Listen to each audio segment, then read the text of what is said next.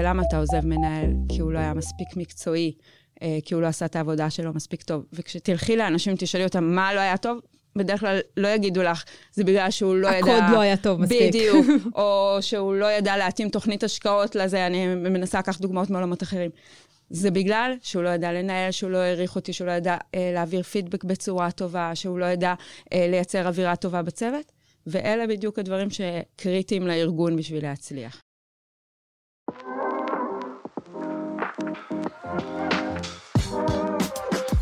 שלום לכולן וכולם, ברוכים הבאים לכיתה שלוש מאות ואחת, הפודקאסט על מיומנויות ליבה בחינוך ובארגונים. אני טל גרנסון והיום איתי מיכל טובי. מיכל היא Learning and או די Director ב-Dynamic Yield. היא יועצת ארגונית שמתעסקת הרבה שנים בחיבור בין הנחיה ורכישה של מיומנויות וגם ייעוץ אישי בעולמות הלמידה, בדגש על הדיגיטל. אז ספרי לי על עצמך דרך אחת ממיומנויות הסל או מיומנויות רכות. כבר בצבא פגשתי את העולם הזה של ייעוץ ארגוני ופיתוח הדרכה, הייתי בכלל חינוך וכו', ועבדתי עם יועצים ארגוניים, ועלי היה אז סדנאות ניהול זמן.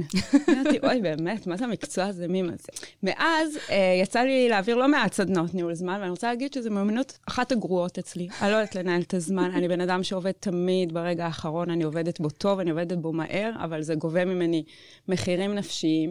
תמיד אה, חברים שלי שהם שומעים שאני אה, מעבירה, הם כאילו אה, מתים, ואני גם, כשאני מעבירה סדנאות כאלה, אני גם פותחת בזה אה, שאצלי זה קשה, וזה תמיד מדהים אותי איך מצד אחד אנשים אה, אומרים, וואי, היה מעולה, שמענו טיפים, הוריד לנו אסימונים, לקחנו דברים, עשינו אותם, אה, ומצד שני, עד כמה אני באמת מצליחה ליישם מכל הדברים האלה, ובתהליך הזה אה, של הלמידה, זה, זה בדיוק נראה לי משקף את הקונפליקט הזה עם מיומנויות רכות, זאת אומרת, ואולי עוד נגיע לזה, עד כמה סדנה יכולה לשנות, מה אתה יכול לקחת, כמה אתה יכול לעבוד על מיומנויות, איזה דרכים העולם מציע לך לעמוד, לעבוד בזה, כדי לשפר ולשפר את עצמך. אז, אז אני אגיד, זה, זה הקונפליקט שאני חיה איתו. לגמרי, אז ניהול זמן, אבל גם מודעות עצמית בעצם. יש פה הרבה עניין של הכירות עם, עם עצמך, ומה שמוביל אותך ומנהל אותך. לגמרי, לגמרי. ובאמת, במהלך השנים, כשבאים לטפל במיומנות, הזאת מאוד השתפרו ואמרו, אוקיי, יש כל מיני סגנונות של אנשים, לא כולם צריכים לעבוד באותן שיטות של ניהול זמן, וזה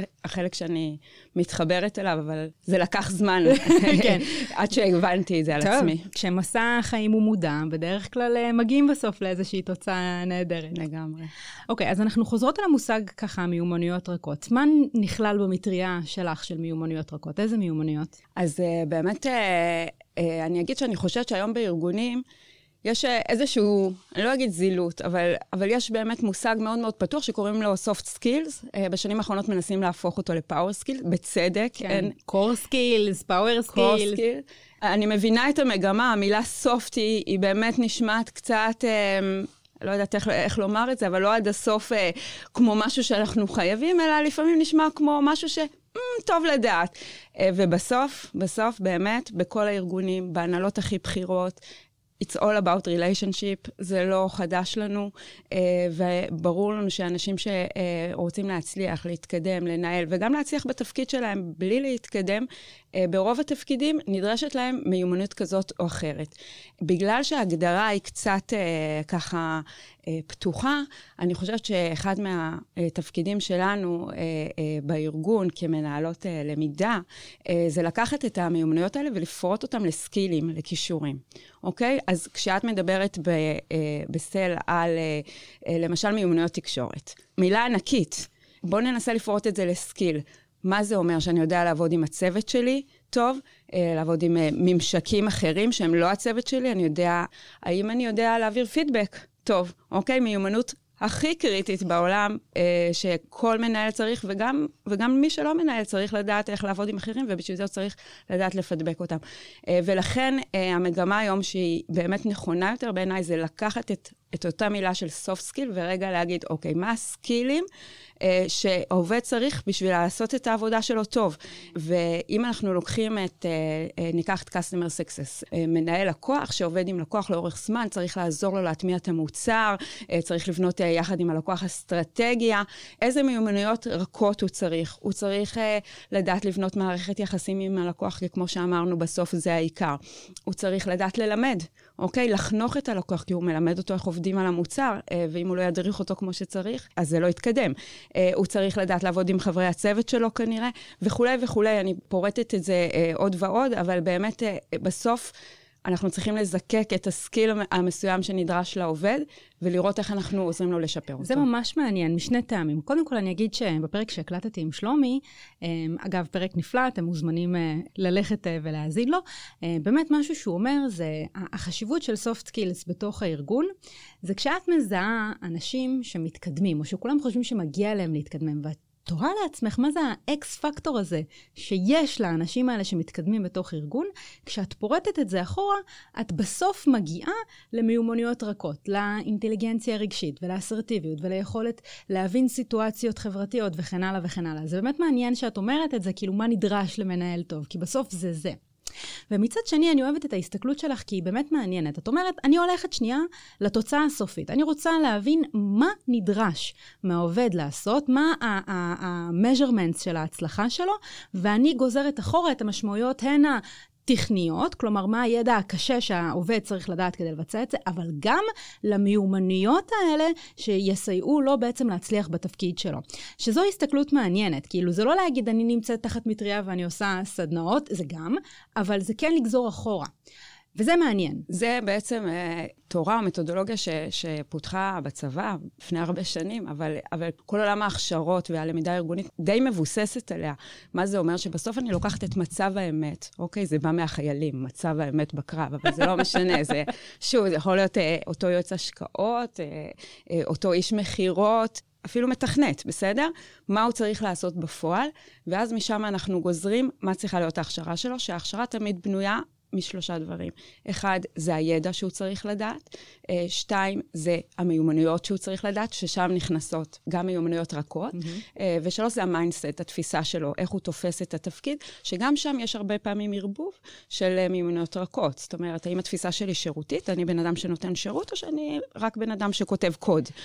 יש פה הבדל. נכון, אבל את כל הדברים האלה אפשר לעשות בלי להכניס מיומנויות רכות. נכון, את, את לא חייבת כקסטמרס, כאילו, שוב, בתפיסה שלי ושלך ברור שאת חייבת, mm-hmm. אבל עקרונית, כדי להצליח בתפקיד שלך, התפיסה לפחות שעד השנים האחרונות אה, אה, אה, הייתה אה, רווחת, את לא חייבת לדעת לעבוד בצוות, בסוף זו עבודה יחידנית שאת עושה לבד, אבל בעצם את אומרת, לא, זה פילטר שאני כאדם ואני כמנהלת רואה שחשוב, לכן זה נכנס כמשהו מאוד מאוד מהותי בתוך, אה, ואינרנטי בתוך תוכנית ההכשרה שלי. כנראה שאם יהיה לי את זה, אני אצליח יותר, ואני לא אומרת, יש אנשים שהם באמת מאוד מאוד מאוד גאונים בתחומם, חזקים וכולי, ויש להם את זה פחות, ואם מוצאים להם בארגון את התפקיד הנכון, הם יצליחו, אבל יהיה קשה יותר, וכמו שאמרת, הם לא יתקדמו להיות בעמדות מפתח.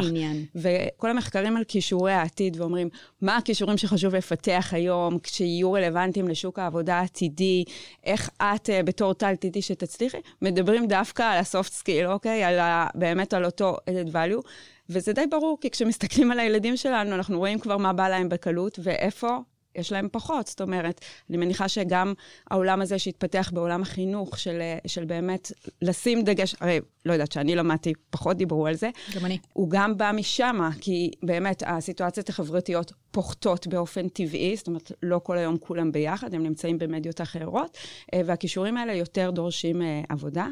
אני כן אגיד שלשמחתי, אני אימא של שתי מתבגרות, בת שתים עשרה וארבע עשרה, ואני שומעת שהן עובדות, הן עוברות בבית ספר, היום הרבה סדנאות שאני מעבירה במקומות העבודה, וזה מדהים בעיניי. חשוב. גם על ניהול עצמי, גם על ניהול זמן, גם על סיטואציות חברתיות, באמת, דברים ממש שהם חווים לי, ואני אומרת להם, אה, אני מעבירה את זה גם.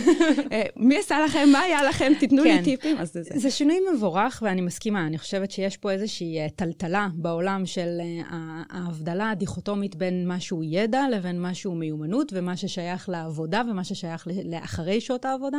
והדבר הזה הוא חשוב, כי זה לא דיכוטומי. זה הולך ביחד. זה קשור למחוברות שלי לארגון, זה קשור למחוברות שלי לתפקיד, זה קשור לכמה שטוב לי וכמה שאני פורחת ולפוטנציאל הממומ... אני, אני מאוד מסכימה עם זה. והייתי שמחה ש, שנתקדם ונבין בעצם, אוקיי, אז, אז אחד מהדרכים שזה בא לידי ביטוי, זה באמת בהכשרה אה, של העובדים, גם לתפקיד, ואני מניחה גם במהלך התפקיד. נכון. איך זה עוד בא לידי ביטוי בתוך הארגון, הסופט סקילס? אז אני חושבת שבעצם התהליך מתחיל כבר מהגיוס, כשבעצם אנחנו מגדירים איזשהו מעמד שאנחנו רוצים, ואנחנו גם צריכים להגדיר בתוכו מה המיומנויות שהוא צריך, מכל הבחינות, אוקיי? זה יכול להיות אוריינטציה דיגיטלית, זה יכול להיות מיומנויות כתיבת קוד, ויחד עם זה גם, האם קריטי לנו שהוא ידע לעבוד בצוות, אוקיי? האם זה קריטי לתפקיד? האם קריטי לנו שהוא ידע להציג פרזנטציות? בסדר? האם זה קריטי לתפקיד שלו, או שזה יכול להיות נחמד אם הוא ידע, אבל זה לא הדבר הכי חשוב. כבר בהגדרה של מי המועמד שאתם מחפשים. לגמרי, כבר בהגדרה של התפקיד, אנחנו צריכים להיות ברורים לגבי הסקילים שלו. עכשיו, אני באופן אישי, ו- ויש אחרים ממני, לא מאוד קיצונית לזה. זאת אומרת, האם אנחנו יכולים להגדיר על מועמד, אם יש לו יכולת קבלת החלטות, בעיניי אנחנו יכולים במידה מאוד מאוד מסוימת. אבל זה כן משהו שאנחנו צריכים לדעת. משם אנחנו באמת מגיעים לתקופת ההכשרה, ואיך אנחנו מכשירים אותו לתפקיד, ואחרי זה להתפתחות שלו במהלך התפקיד. אחד מהתפקידים שלי זה לדאוג שלכל העובדים יהיה ערוצי התפתחות, שהם יוכלו באמת גם להשתפר בביצועים שלהם, אבל גם המחקרים באמת מראים שככל שאנחנו משקיעים בעובדים שלנו, הם ירגישו יותר מחויבות ומחוברות ארגונית, והיום זה משהו שמאוד מעסיק אותנו, כששוק העבודה באמת היה מטורף בשנים האחרונות, וגם כחלק מ-win-win situation, להגיד, אנחנו אנחנו משקיעים בכם, אנחנו גורמים לכם להתפתח, ואנשים שמרגישים שהם מתפתחים, בדרך כלל לא יחפשו לעזוב. כן. אז בואי נרד עוד קומה אפילו. Okay. כי אני לגמרי מבינה את הרעיון, ואגב, שוב, זה, זה מחזיר לנקודה של מה הפילטר שחשוב לי. כאילו, איך אני מסתכלת על האנשים שאני בוחרת, שאני מכשירה, שאני מקדמת וכן הלאה. Mm-hmm. ו- וזה לא נקודה שהתחדדה לי עד עכשיו, אז זה חשוב. אבל הייתי שמחה שנראה עוד קומה. Mm-hmm. אז איך זה נראה בפועל? נגיד החלטת שקבלת החלטות. זה מיומנות שחשוב לך, אתה, אולי מיומנות פשוטה יותר, הצגה תוכן מול קהל. אוקיי. Okay. איך את בוחנת את זה בתהליך הקבלה, או אחר כך איך את מפתחת את זה בהכשרה או במהלך התפקיד? אוקיי, okay, אז, אז אם אנחנו נגיד נדבר על מיומנויות פרזנטציה, זה, זה בעינייך נחשב כמיומנויות? Yeah. העברת מסר, חלק yeah. ממיומנות תקשורת. Mm-hmm. אז, אז נגיד בקבלה לתפקיד די קל לי לבחון את זה, אני יכולה לתת לו איזושהי משימה, לראות איך הוא מתמודד איתה, עד כמה אה, יש לו ביטחון לה, להעביר אה, מול קהל, עד כמה... היא או הוא טובים בלהעביר את המסר, איך הם בנו אותו בכלל, האם הם ממוקדים או מתפזרים וכו'. זה, זה השלב הראשון. אבל נניח שלקחתי אותם ואמרתי, אוקיי, גם אם זה לא מושלם אצלכם, אנחנו עוד נעבוד על זה, אתם תשתפשפו. מכאן בעצם יש לי מגוון של פתרונות שאני יכולה לספק להם, וכמו שאמרתי מראש, אני חושבת שאנחנו צריכים לשים סימן שאלה רגע על הפתרונות האלה, אבל, אבל אני יודעת מה יש ורואה מה עובד בפועל. אז פתרון אחד זה באמת להביא איזשהו מנחה חיצוני, הכשרה חיצונית, מה שאוהבים להגיד בארגונים, סדנה, לשבת איתו, להתאמן, הוא יסביר לנו איך מעבירים פרזנטציה, הוא יראה לנו איך עומדים עם שפת גוף, הוא ילמד אותנו קטימבה וכל מיני uh, דברים, uh, ילמד אותנו סטורי טיילינג, שזו מילה מאוד חמה בשוק הארגוני, ו, uh, וסבבה, ונלך הביתה ונקשיב ונגיד, וואו, איזה מעניין היה, כי באמת היה מעניין, ויש מנחים מעולים ש, שבאמת uh, כיף איתם.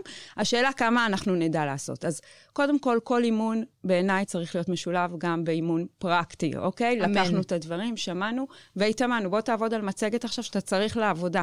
ושבוע הבא אתה תציג אותה ותקבל על זה פידבק. אז סדנאות זה ערוץ אחד. הערוץ השני זה, והאפקטיבי ביותר, שוב, כמו שמחקרים אומרים, זה ongoing, אוקיי? מנטורין. בעצם אני עובד עם המנהל שלי, אני עובד עם חברי צוות, ואני מקבל מהם פידבק על איך העברתי, על מה היה טוב, על מה לא היה טוב. וה... החניכה הזאת, המנטורין הזה, יחד עם הניסיון, יעשו את העבודה, וכנראה שאם זה יהיה מאוד חשוב לי, אני אשתפר בהשגת מצגות. אבל מה שאני באה להגיד, זה אחרי שכבר סיננו את המיומנות הזאת, בעצם יש ברוב המקרים פרוטוקול עבודה, שאפשר לעבוד איתו, תהליך עבודה. זה לא נשאר ברמה הרכה, כדאי לך להיות, אלא באמת יש לנו אפשרות לקחת את, את אותו נושא, ולפרוד אותו לאיזשהו מתודולוגיה, או תהליך עבודה, שבסוף אני נותנת לך טל, ואני אומרת לך, טל, את לא טובה אולי ב...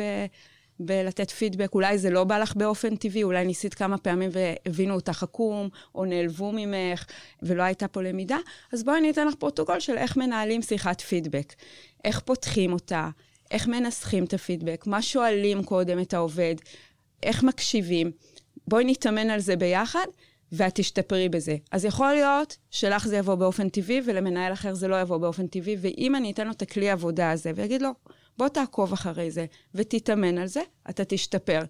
אתה תהיה יותר טוב מנקודת ההתחלה שלך, כמובן שניסיון וניסיון וניסיון, זה, זאת מילת המפתח, עם הרצון ללמידה, עם הרצון להשתפות. ברור. אז קודם כל, בעצם לייחד את הדבר הזה שרוצים, את המיומנות הרכה שרוצים אה, להשתפר בה, שה, שהארגון או שבעצם את כמנהלת תופסת אה, כחשוב, אה, גם לסנן מועמדים על פי זה, באמת לחפש את הדבר במועמד, גם תוך כדי תוכנית ההכשרה, זה גם יש איזושהי מתודולוגיה של איך לפתח את המיומנות הזו, גם מקורות חיצוניים, וגם משהו שהייתי שמחה שאני אתעכב עליו, מודלינג, מנטורינג. מנהל, כדי שהוא ידע להעביר אה, פידבק, או, או באמת לפתח את המיומנות הרכה של העובד או העובדת שלו, אה, הוא או היא צריכים להתנסות לפני. איך אתם עושים את זה? זה עיקרון אגב סלי גם, כן? כאילו בסוף אה, אין, אין דרך טובה יותר להטמיע מיומנויות אה, אה, רגשיות חברתיות, מלתת למורים את הכלים הכי טובים לעשות את זה.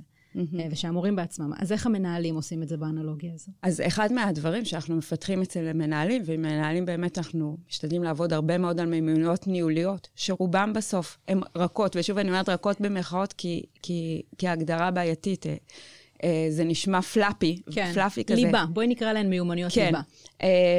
ואחד מהדברים המרכזיים שאנחנו עובדים איתם, זה איך עושים חניכה, ואיך מלמדים את העובדים שלך, כי בסוף בעיניי לפחות זה מיומנות מרכזית של מנהל. זאת אומרת, במידה והוא יודע לקחת את העובדים שלו ולהצמיח אותם ולגדל אותם, הם ירגישו מחוברים אליו, והוא ייהנה מהפירות. וזה לא תמיד קל, אוקיי? יכול להיות, הרבה פעמים מנהלים מתקדמים, כי הם היו ממש ממש טובים במקצוע שלהם. סבבה, הם היו מתכנתים מעולים. והם תקתקו את העבודה, והם יודעים ללמוד, והביאו טכנולוגיות חדשות, ואפילו יצירתיים. ואז אמרו להם, אוקיי, מעולה, בוא תתקדם להיות ראש צוות. אבל זה לא אומר שהם מנהלים מעולים. בדיוק. וזה לא אומר שבאמת זה בא להם באופן טבעי. ולא כל מי שיודע מתמטיקה, יודע ללמד מתמטיקה, זה הכלל הבסיסי שלנו. אז אנחנו צריכים לעזור להם באמת במיומנויות חניכה. ללמד איך ללמד, לתת להם את הכלים, להבין בכלל איזה אפשרויות אה, הם יכולים לספק לעובדים שלהם, ו- ובאמת אה, להסביר להם מתי החניכה היא חונקת מדי ולא מאפשרת, ומתי החניכה היא משחררת מדי, וזרקת מישהו למים והוא לא יודע מה לעשות עכשיו, והוא לא מתקדם כי אתה לא מלמד אותו. ממש בלייב עם דוגמאות מההתנהגויות הספציפיות שהם עשו כלפי העובדים שלהם. נכון, נכון. שזה חשוב, למידה בזמן אמת ובהקשר.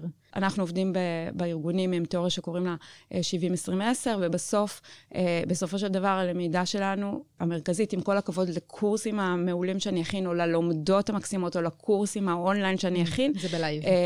זה תוך כדי העבודה, עם התנסות, עם פידבק מתאים, כך אנחנו הכי הרבה לומדים. לגמרי, מסכימה עם זה.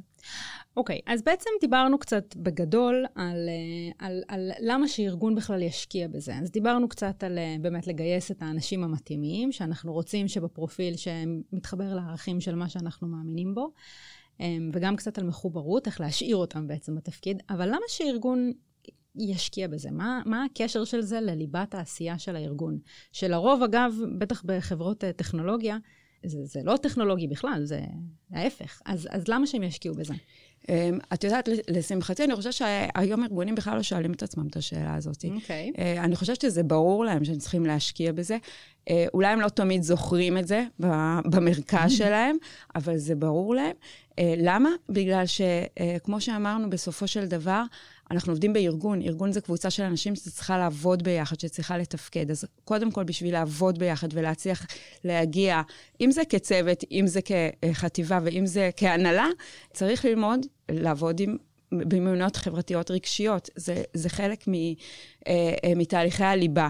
אה, ואיפה שזה לא קורה, יש בעיות, יש חוסר אמון, יש חוסר תפקוד, יש אה, חוסר אינגייג'מנט, וזה מת, משתקף בכל הארגון. דבר שני, כמו שאמרנו, זה חלק ממיומנויות הליבה בתוך התפקיד, בהמון תפקידים. שוב, באחד מהם, למשל מתכנת שהוא טכנולוגי, אם, הוא לא, אם לא יהיה לו חוש ניהול עצמי, חוש ניהול זמן, או ניהול משימות, הוא לא יתפקד, או הפרפורמנס שלו לא יהיו ברמה שאנחנו רוצים. ואם ניקח אה, תפקיד אחר, אה, למשל, אה, sales, או customer success, או אה, שוב, כל אה, עבודה אחרת שהיא customer facing, ולא רק, זה ברור ש... הממיונות האלה הם חלק מההצלחה בתפקיד. אתה לא רק יכול להכיר את המוצר מעולה בשביל למכור. זה לא יעזור לך. יכול להיות שאתה תהיה מאוד מקצועי ותעזור לאחרים, אבל אתה לא תמכור. אתה חייב את הממיוניות האלה של, שביניהם גם אמפתיה, יכולת לייצר קשרים, יכולת לקרוא את האחר, ועוד ועוד, בשביל להצליח. לכן, שוב, אני, אני אגיד, אני לא חושבת שזה בנוסף או on-top ההכשרה המקצועית, זה חלק אינטגרלי מההכשרה המקצועית, וללמוד איך לנהל פגישת מחירה בפרוטוקול הכי פשוט, כבר מערב בתוכו, אם אתה בונה טוב את הפרוטוקול שלך, מערב בתוכו כבר מיומנויות רכות. מראה לך מה לשאול, על מה להתעכב וכו'. אני, אני ואת בטוח מסכימות על זה, mm-hmm. אוקיי? כאילו באמת זה בתוך הליבה שלנו כ, כנשים וכנשות קריירה, אבל אני תוהה לגבי הארגון, כאילו, כי בסוף ארגון כדי להשקיע במיומנויות רכות, בפיתוח, בחיפוש, באיתור, בהכשרה ובמנטייננס של המיומנויות mm-hmm. האלה תוך כדי התפקיד, זה השקעה כספית. ואני תוהה עדיין שוב, אני, אני אקשה עלייך. כן, כאן. אין בעיה. למה, למה ארגון ישקיע בזה כסף? כאילו הדברים שאת אומרת הם נכונים, אבל הם בסוף זה לא משהו שהוא מדיד, את לא יכולה לראות את זה, או שכן. אז שוב, אז אם איש המחירות אין לו מיומנויות, אני חוזרת לדוגמה הזאת, mm-hmm. אין לו מיומנויות רכות, מפותחות, הוא כנראה לא יצליח למכור טוב. נכון? אם הוא למכור טוב, הארגון בבעיה, זה, זה כבר uh, משכנע. אבל אני אגיד, אני אתן לך דוגמה אולי מ, מ, מדברים שמנהלים באים איתי אליהם, בסדר? אז זה יכול להיות בדוגמה הכי פשוטה של... Uh, אני מרגיש שאנשים שלי לא יודעים לעשות פרזנטציות טוב, mm-hmm. ואז כשהם uh, הולכים... אם זה ללקוח, ואם זה פנימה בתוך הארגון, הם לא, הם לא מקבלים את תשומת הלב שהם צריכים, הם לא מעבירים את המסר, הם לא קונים במחאות את הקהל שלהם, או שהם מבזבזים זמן ומלאים אותם עם המון פרזנטציות לא ממוקדות ולא מכוונות, ובסופו של דבר אין דליברי, סבבה? בשורה התחתונה אין דליברי, וזה בעיה אחת שמנהל יגיד. וזה דוגמה אחת.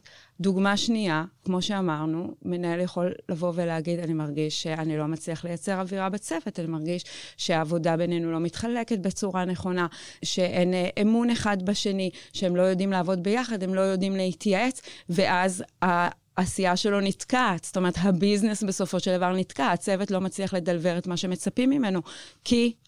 זה נופל על מה? על, על מיומנויות, בדיוק על אותן מיומנויות אה, אה, שהן רגשיות, שהן חברתיות, כי כל אחד לעצמו שם, אחלה חבר'ה, מקצועיים, גאונים, אבל משהו שם בעבודה לא טוב, ולכן ארגונים ישקיעו בזה, כי הם מבינים שבהרבה תפקידים, או בכל התפקידים, יש גם אספקט של מיומנויות רכות שצריך ללמוד וצריך להשתפר בו, וגם להם כארגון, כצוות הנהלה, כפורום מנהלים מתחתיו, וכולי, אם הם לא ידעו להחזיק את האנשים שלהם כמו שצריך, אנשים שלהם לא יישארו בארגון ויעברו הלאה, וסיבה מספר אחת לדוגמה שאנשים עוזבים ארגונים, תמיד עובדה שיועצים ארגונים אוהבים לתת, זה בגלל המנהל שלי, לא בגלל השכר. כן, אתה לא עוזב חברה, אתה עוזב מנהל. בדיוק, ולמה אתה עוזב מנהל? כי הוא לא היה מספיק מקצועי, כי הוא לא עשה את העבודה שלו מספיק טוב, וכשתלכי לאנשים, תשאלי אותם מה לא היה טוב, בדרך כלל לא יגידו לך, זה בגלל שהוא לא ידע... הקוד לא היה טוב מספיק. בדיוק, או שהוא לא ידע להתאים תוכנית השקעות לזה, אני מנסה לקחת דוגמאות מעולמות אחרים. זה בגלל שהוא לא ידע לנהל, שהוא לא העריך אותי, שהוא לא ידע אה, להעביר פידבק בצורה טובה, שהוא לא ידע אה, לייצר אווירה טובה בצוות, ואלה בדיוק הדברים שקריטיים לארגון בשביל להצליח. זאת אומרת, הארגון בעצם מבין את הקשר א' בין ביצועים לבין מיומנויות, כאילו מבין שזה משהו חד משמעית שצריך להשקיע בו, כדי שהביצועים בסוף, בכל הפאנלים השונים שהם עובדים בו, יעבדו. נכון. גם בהקשר של מחוברות עובדים. נכון. וגם באופן כללי, בהקשר של אווירה כללית בתוך הארגון. נכון, כאילו, תרבות ארגונית, בדיוק. מה שאנחנו קוראים בעצם תרבות ארגונית, ש, שבעצם איזה אווירה אנחנו רוצים לייצר, איך אנחנו רוצים שהמנהלים שלנו יהיו, ובאופן כללי, איך אנחנו מאמינים שבאמת צריך לתת יחס לעובד במסע החיים שלו בתוך הארגון, מהרגע שהוא מגיע ועד הרגע שהוא עוזב אותנו. אז אני אקשה עוד קצת. תקשי. חופשי. כי כאן יש פה, אז כל התפיסה הזאת היא באמת, אני יכולה להבין אותה, אני גם יכולה להבין את האינטרס של הארגון פה. אבל כפי שאנחנו יודעות בתוך אה, ארגונים, בעצם זה לא אה, תופעה שעומדת אה, לבד. כי בעצם, כי אם אני רוצה להשקיע במיומנויות רכות, חוץ מהמשאבים, זה גם איזשהו, איזשהו מרחב נשימה אה, שיש לי כלפי אורח החיים של העובד. ואני אסביר למה אני מתכוונת. עובד, כדי שהוא יצליח לפתח מיומנויות רכות, נכונות לקבל פידבק, אמון, הוא צריך להיות בסביבה שנוח לו גם להיכשל, וגם לא להצליח, וגם להיות במקום שהוא לא הכי טוב בו. כי כולנו יודעות, שתנו יודעות, שבאמת אה, אה, מיומנויות אה, ליבה דורשות אה, שמשהו בתוכנו ישתנה, ומשהו בתוכנו ייפתח לדברים שאנחנו צריכות לשפר. וארגון, אני חושבת שאולי זאת ההשקעה הכי גדולה שלו, דווקא האורך נשימה הזאת, הזה כלפי החיים של העובד. ואני תוהה איך הדבר הזה בא לידי ביטוי, כי זה, זה לא מדיד וזה כל כך חשוב, כאילו אנחנו יודעות להבין מה זה, אני, אולי קשה לי קצת להסביר את זה. אז, אז ננסה לראות אם, אם הבנת. שבוע שעבר הייתי בפורטוגל, היה לנו קיק-אוף, כנס קיק-אוף של כל הסלס והמרקטינג וה... customer success, ועשינו שם הערב שנקרא fuck up nights, היה קשה לעיכול האמריקאים, אבל בסוף הצלחנו, ובאמת חלק מהמטרה שלו היה באמת לאפשר את האווירה הזאת של אפשר ללמוד מטעויות, אפשר להשתפר, ואת ממש צודקת, חלק מהתרבות הארגונית שאני מנסה לפחות לעזור או לייצר בארגון שלי, זה באמת אווירה שאומרת, כולנו לומדים. זאת אומרת, גם אם את, טל, מעולה ביחסי אנוש, וזה בערך טבעי, כי, כי זה מהמיומנויות ש, שכנראה נולדת איתם והטובה בהם, עדיין צריכה לעבוד בזה, נכון? יחסים זה, זה עבודה בלתי נגמרת. זה, זה לא על ש... עצמך קודם, אגב, כאילו זה... על עצמך, על הבן זוג שלך, על, על הצוות שלך. זה, זה לא שאם זה טוב לך, זה בא לך בקלות, זה, זה כל הזמן לשבת ו... לא כל הזמן, אבל הרבה פעמים אנחנו יוצאים איזו סיטואציה ואומרים, האם התנהגתי בישיבה הזאת טוב, האם הייתי אסרטיבית כמו שצריך, או שהייתי יותר מדי. זה כל הדבר הזה של ויסות עצמי, האם הייתי צריכה יותר להתעקש, או שנייה לנשום ולהגיד להם, אוקיי, בוא נחכה לשבוע הבא, זה באמת מחשבה, עבודה בלתי נגמרת. ואני חושבת שכשאנחנו משדרים לעובדים, שזה בסדר, אוקיי? זה בסדר שעשית פדיחה מול הכוח, אוקיי? אמרת משהו שממש לא מתקבל בתרבות שלו, שזה גם קצת להבין מי עומד מולך, או אמרת משהו ממש שאולי פגע בו, או לא משנה, עם ממשק אחר או משהו כזה, אבל מכאן אנחנו לומדים, ויש לנו דרכים אה, אה, ללמוד ולהשתפר. ואני אגיד עוד משהו, בהקשר של הלמידה, אני מוצאת, זה, זה מצחיק שאת אמרת מרווח נשימה, כי אה, חלק מה, באמת, אה, דברים שאני מביאה לארגון, אני, אני מקבלת פידבקים מקסימים מהעובדים שכותבים לי, וואו, זה היה כמו אוויר לנשימה. כי גם הנושא הזה של שנייה לצאת מהיום-יום, ומהעבודה ומהשגרה, ושנייה רגע לפתוח את הראש למיומנות, שברור שהיא תעזור לי גם בחיים הפרטיים, וגם בחיים המקצועיים שלי. אני חושבת שהרבה עובדים גם רואים את זה באמת כמקום שבו נותנים להם לצמוח וללמוד, גם אם זה קשור לעבודה שלהם מחר, וגם אם לא. כן, לגמרי. אני חושבת בסוף שזה הסתכלות על אדם, על, על העובד. עובד שלי כאדם שלם, כי בסוף זה לא, אני לא לומדת אה, ניהול זמן רק כ-customer success, אני לומדת ניהול הזמן כ- כאדם, ואז אני אומרת, וואו, החברה הזאת מצליחה לתת לי הרבה מעבר לתפקיד היה, שלי. בהחלט. לגמרי, אבל, אבל זה בעצם, אני שוב, בסוף זה ערכים שחברה חורטת על דגלה, וסדירויות שהיא מבצעת בתוך, ה, אה, בתוך היומיום של העובדים שלה. והשהות הזאת היא הרגע שנייה לנשום, להיות בה, אוקיי, העובד שלי לא הצליח, אבל זה לא אומר שהוא לא עובד טוב, זה אומר ששנייה צריך לפרק את הדבר. זה, זה משהו ש... שהוא מאוד קשה למנהלים. שהוא מאוד קשה, והוא צריך להיות במיינדסט כל הזמן. כאילו, אולי זה העבודה על מיומנויות רכות כל הזמן. זה לא הסדנה, זה לא ה... כאילו, זה גם, אבל, מבינה, זה הדבר הסיזיפי שמתמשך כל היום, להיות במיינדסט. זה מאוד קשה. אני יכולה להגיד שאני עובדת עם הרבה מנהלים, ו- וגם אני מנהלת בעצמי, וניהלתי ו- uh, uh, צוותים גדולים, ו- ותמיד יש את ההתלבטות הזאת, כשיש לך עובד שהוא לא מגיע באמת למה שאתה רוצה, או, או למה שאתה מצפה ממנו, מנהלים באים ואומרים, אוקיי, אבל הוא כבר חצי שנה הייתי מצפה שהוא ידע. כבר, שהוא יעשה את זה, שהוא לא ישאל, כבר ספרתי לו את זה שלוש פעמים, ובאמת להחליט מתי אנחנו... Uh, uh, משקיעים עוד ועוד בלמידה, מתי אנחנו אומרים, אוקיי, יכול להיות שזה באמת, הוא הגיע למקסימום בסקיל הזה, והוא לא יכול יותר מזה, הסקילים החזקים שלו הם אחרים, ויכול להיות שהוא גם לא מתאים לתפקיד בסופו של דבר, יכול להיות שאנחנו יכולים לכוון אותו למשהו אחר, אבל זו התלבטות שמנהלים חיים איתה תמיד. הרבה פעמים בתור מנהל אתה צריך להגיד, אוקיי, זה לא יצא כמו שציפיתי, אבל באמת כמו שאמרת, בואו שנייה ננתח את זה, למה זה לא יצא, אם לא הסברתי את עצמי כמו שצריך, שזה גם מיומנות מספר אחת, תאום, לדעת לעשות בכלל תאום ציפיות, האם זה בגלל שלא לימדתי כמו שצריך, האם בגלל שהוא לא יכול או שאין לו מוטיבציה. לגמרי. כל האפשרויות קיימות. לגמרי, אבל שוב אנחנו חוזרות לאותה נקודה, שבסוף זה צריך להיות בפילטר שבו אני מסתכלת על העובדים שלי, על העבודה שלי, על מה שאני מנסה להשיג מהעובד שלי, כאילו בסוף אני צריכה שזה יהיה לי בראש, שזה משהו שהוא חשוב וזה משהו שהוא תורם, וזה לא רק בסוף התוצאה הסופית, אלא גם הדרך לשם, והתוצאה הסופית תשתנה בהתאם. הייתי שמחה שנדבר קצת על, על אפקטיביות, כי גם במערכת החינוך זה משהו שהוא מאוד מאוד קשה לעמוד. בעצם מה ההשקעה שלי במיומנויות רכות מניבה בסוף אחורה לציונים או whatever. ואני תוהה, אם יש לך דרך, או אם יש דרך בחברה, בארגון, למדוד אפקטיביות של מיומנויות רכות. אוקיי, אז זה נוגעת כמובן בשאלה הגדולה ונפיצה ורגישה, ואני אגיד שבכלל בכל העולמות שלנו של ייעוץ ארגוני ושל למידה, כל הנושא של הערכת אפקטיביות זה נושא גדול ונפיץ והרבה מדברים עליו, ואני אגיד מראש הוא מוגבל.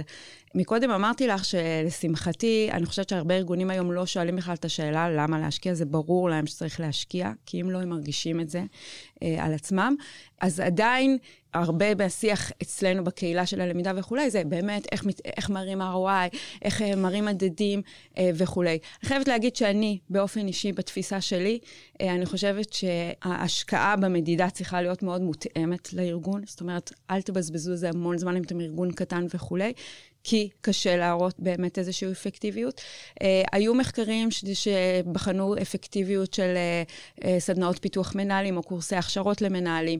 התוצאות לא תמיד היו מאוד טובות, ואני באמת חושבת שאחד הבעיות זה להראות אפקטיביות, כי אפקטיביות כזאת נמדדת לאורך זמן. זאת אומרת, השיפור בהרגלים האלה הוא שיפור שהוא הרבה פעמים, אנחנו לא נראה אותו מחר בבוקר, כנראה שאנחנו אה, נראה אותו אה, רק לאורך זמן.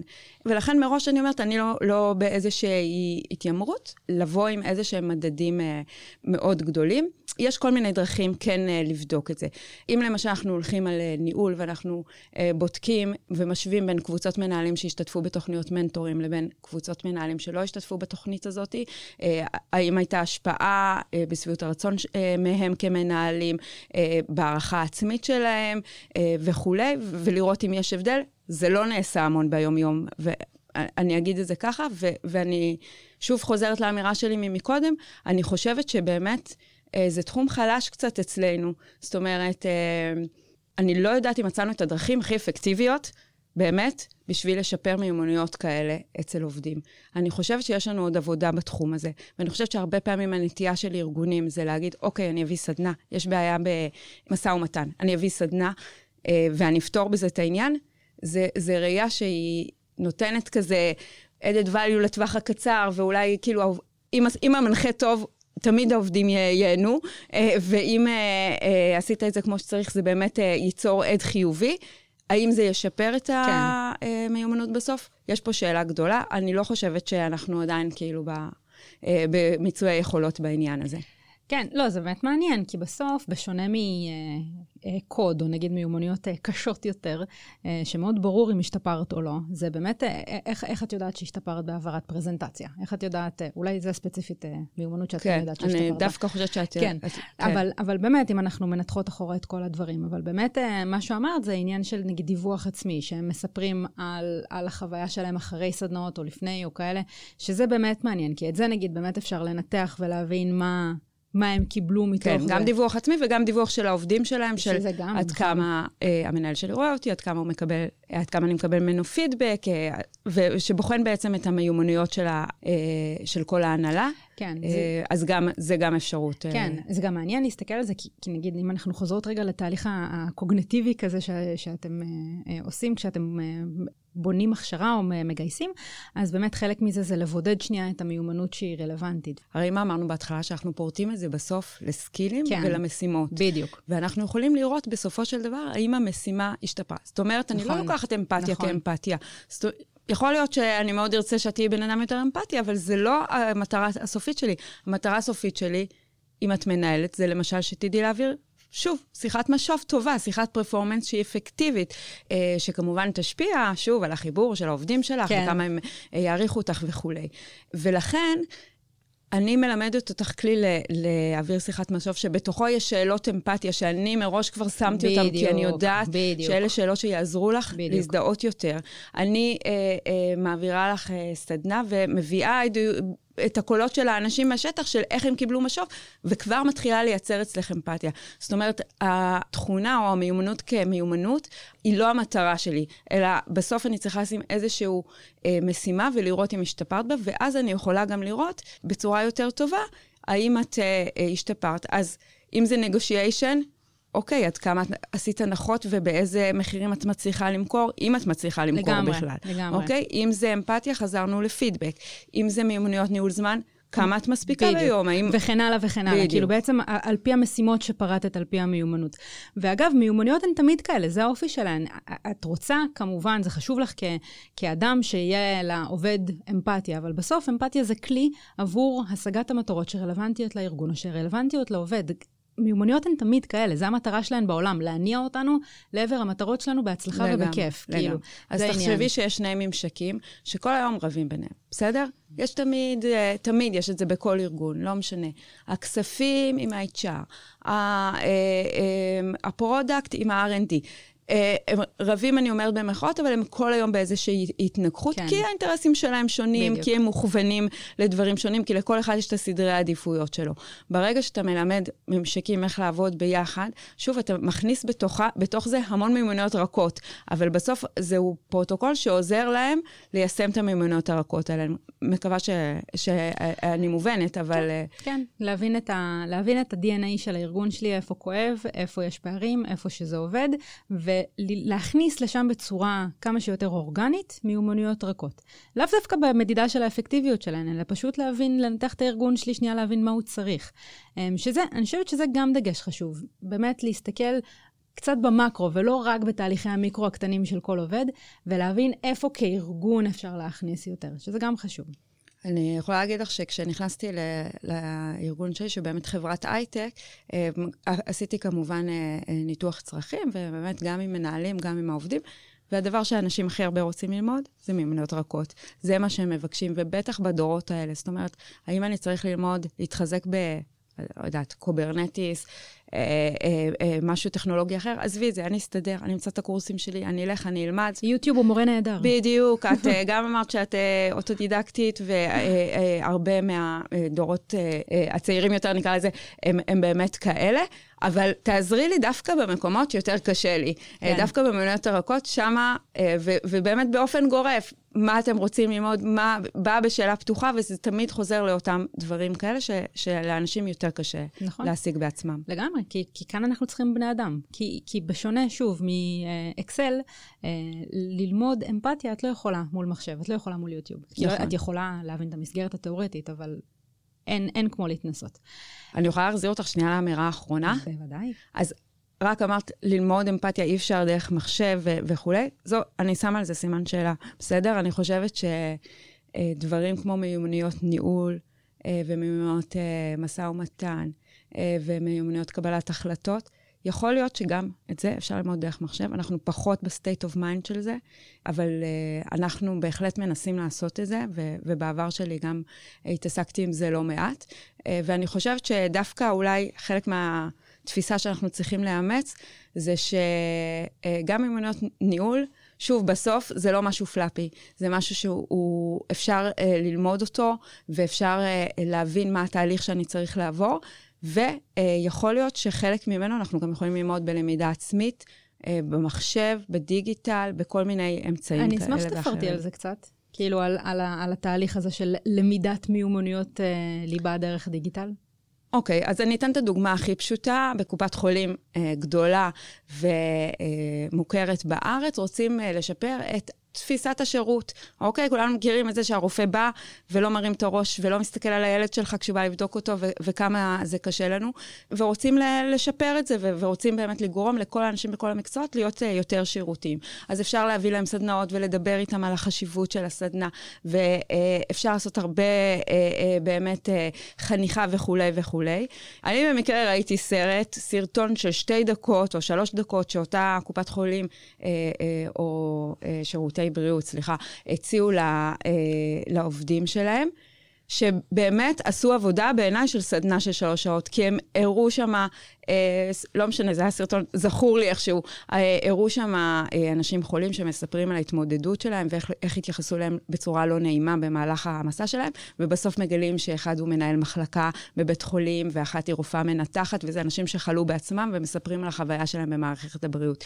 וזה סרט שאתה לא נשאר אה, עם עיניים יבשות, ואתה יוצא ממנו ואתה אומר, אוקיי, משהו צריך להשתנות. וזה למשל להתחלה בעיניי של שינוי מיינדסט, של התחלה לעבוד, לעבוד על השירות, ש, שיכול להיות שסדנה של שלוש שעות, לא הייתי משיגה את זה, כי אנשים לא היו איתי, או כי אה, לא הייתי נוגעת בהם באותה צורה. אז זו דוגמה קטנה יפה. שהיא רק הקצה. זה ממש דוגמה מעולה, כי, כי זה, אני חושבת שזו דוגמה נהדרת לאיך עושים אה, מיומנויות ליבה בדיגיטל, כי זה רק ההתחלה. כי בסוף בדיוק. זה עשה לי את הקווץ', גם כשסיפרת לי, עשה לי קווץ' כזה בבטן, אבל בסוף, ממש כמו עם סדנה טובה, אם אני לא משליחה את זה בריל טיים, בריל לייף שלי, אז לא עשינו עם זה כלום. כאילו זה נחמד, זה עשה לי קווץ' בבטן, אני זוכרת את זה. וזה בדיוק הסיפור. שכמו שחוזרים לאותה נקודה, כל מיומנויות, בסוף, אוקיי, הבנתי שאני צריכה לשרת, איך זה נראה בתוך הפגישת רופא שלי, שיש לי אחת עשרה דקות או שבע דקות מאותה קופה לקבל. מה אני צריך לשלב בה, כדי שאת תרגישי שאני כן מתייחסה, איך שאני רואה את הילד שלך, שאני אה, באה לטפל, ואני לא רק במחשב, כי הרי הרופא, הם לא אנשים רעים, הם לא עושים את זה, הם עושים את זה מכל מיני אילוצים וצרכים כן. שלהם, והרצון שלהם להתפקס נכון. במקצועיות, וזה רגע להגיד להם, זה חלק מהמקצועיות שלכם, לגמרי. והיא לא פחות חשובה מההבחנה המדויקת שלכם, לפעמים היא אפילו יותר חשובה במקרים לגמרי, מסוימים. לגמרי, לא, אבל זה בדיוק העניין, כאילו בסוף את יכולה, את יכולה להתחיל בדיגיטל, את יכולה להתחיל בסרטון, את יכולה לעשות פרוטוקול, תסתכל שלוש פעמים בעיניים לילד, הכל טוב, אבל בסוף אתה צריך את האדם הזה בסוף שיבוא ויגיד לך, רגע, בוא, בוא נראה מה עשינו כאן, בוא נראה על מה אנחנו מודדים אותך, בוא נראה על מה אנחנו, מה, מה הקריטריונים שבהם אתה צריך להשתפר, ואיך זה נגזר אחורה להתנהלות כן, ואיך שלך. זה מרגיש בסוף. בדיוק. כי כמו בשיחת משהו, יכולים לדעת את כל הכללים, אבל להעביר את זה בצורה בדיוק, לא טובה. בדיוק. כי משהו בטונציה שלנו, או בקול שלנו, או בשפת גוף שלנו, לא משדר את מה שאנחנו אומרים, וברור, מסכימה איתך מאה אחוז, לגמרי. בסוף אנחנו צריכים את האנשים שאנחנו מתאמנים איתם, והם מעבירים לנו את ה... את הפידבק הזה. לגמרי, ואולי גם זה הבנה עמוקה יותר על כל התחום הזה באופן כללי. זה הכל רגשות. גם אמון אה, בחברה ואמון במנהל, זה בסוף משהו שאני מרגישה בבפנים. ואני חושבת שארגונים שעושים את זה חכם, יודעים לתרגם את הדבר הזה, את איך ליצור את הסטורי טלינג הזה עבור העובד, מה הסיפור שהחברה מספרת לו. נכון. איך לייצר את הרגש הזה בסוף. בדיוק, אבל איך לרתום את זה גם לעבודת היומיום שלו, איך הוא ירגיש שהוא מתקדם כעובד וכאדם, ואיך הוא ירגיש שכל הדבר הזה עובד בשבילו. אני חושבת שזה, כאילו, זה קשה, כן? לגמרי. אבל זה העניין. לגמרי. אוקיי, אז לקראת סיכום. מה המסר שלך למנהלים, מנהלות, שמאזינים, מאזיניות לנו כעת? אז המסר הוא מאוד פשוט. מיומנויות האלה, כמו שאמרנו, הם power skills, הם מיומנויות ליבה, הם לא on top, הם לא nice to have, הם לא ישפרו לנו את זה. הם הרבה פעמים בדיוק כמו אה, אותה מיומנויות מקצועית שאתה מצפה, הם מיומנויות שמשלימה ומרכיבה בסוף ומביאה לפרפורמנס טוב. וזה שהם אה, אולי פחות מוגדרת או לוקח לנו זמן קצת להבין מה זה, כי זה לפעמים, פשוט אנחנו נגיד, כן, הבן אדם הוא מוכשר, יש לו את הווייב, יש לו את זה. לא, רגע, מה יש לו? זה לא אומר שזה לא קיים. אז המסר שלי זה, תסתכלו באמת על העובדים שלכם, על מה שהם צריכים לעשות, ותזהו בתוך העבודה היומיומית שלהם, מה המיומנויות שהם צריכים להיות ממש טובים בהם, ואז תחשבו יחד אה, עם ה-אייץ' אר, עם המנהלת למידה אצלכם, תחשבו איך אפשר לשפר את זה בצוות שלכם, ואפשר. בסוף הרבה עבודה תהיה עליכם בחניכה, אין פה קיצורי דרך, אבל כשתכירו את זה ותשימו את זה על השולחן ותקראו לזה בשם ותגידו, אתם צריכים גם יותר לעבוד בצוות, אתם צריכים גם יותר לנהל את עצמכם, אתם צריכים גם יותר לדעת לפתח יחסים, אז לעובדים שלכם יהיה יותר קל ואני בטוחה שהביצועים השתפרו, וזה הכי ביזנס שיש. לגמרי. אמן ואמן, מהפה שלך, כמו שאומרים. מיכל, זה היה סופר מעניין, למדתי מלא, מלא. שמחה. כן, אז ממש תודה לך שהגעת. תודה לך, גם אני למדתי הרבה, באמת. זה כיף. ותודה לכן ולכם שהאזנתם. אם מצאתם ערך במה שנאמר בפרק, ואת נראה לכם שמישהו אחר גם ייהנה, אתם ממש מוזמנים לשתף. ונתראה בפרקים הבאים, ויאללה ביי!